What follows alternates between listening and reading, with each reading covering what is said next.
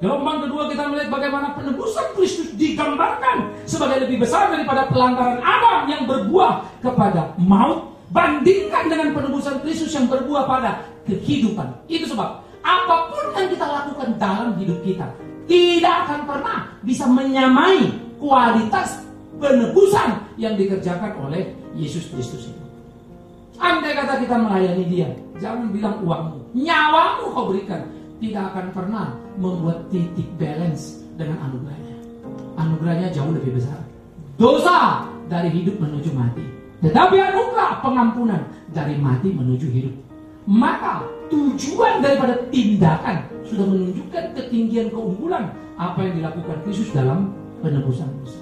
Puji Tuhan dan dia mau.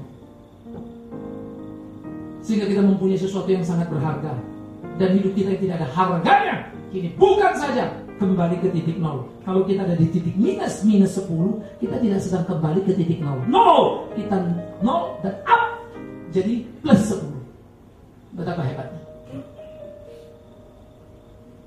Ya, sehingga di sini menjadi sesuatu yang sangat penting. Pertarungan hidup orang Kristen, kebanggaan hidup orang Kristen. Nah di situlah kita mengalami kesukacitaan yang sangat luar biasa. Bagaimana nilai penebusan Kristus menjadi satu nilai yang amat sangat tinggi. Puji Tuhan, Dia sudah melakukannya kepada kita. Puji Tuhan, Dia sudah memberikan pencerahan yang luar biasa bagi kita.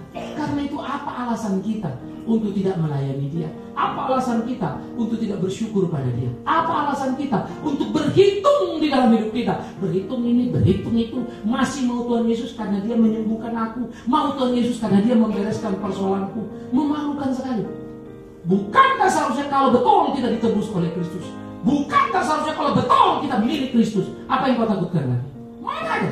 Seharusnya kan begitu. Kalau sampai ada, berarti kematian Kristus tidak cukup bagimu. Tidak cukup membebaskanmu. Tidak cukup menjamin masa depan. Mengerikan sekali. Maka itu seperti saya bilang, itu menghina karya Kristus. Coba perhatikan, berapa banyak pikiran-pikiran Kristen tanpa kita sadari, sebetulnya kita menghina karya Kristus. Maka kalau kita tidak bisa hidup sesuai kehendak Kristus, yang ada harusnya malulah, minta ampunlah.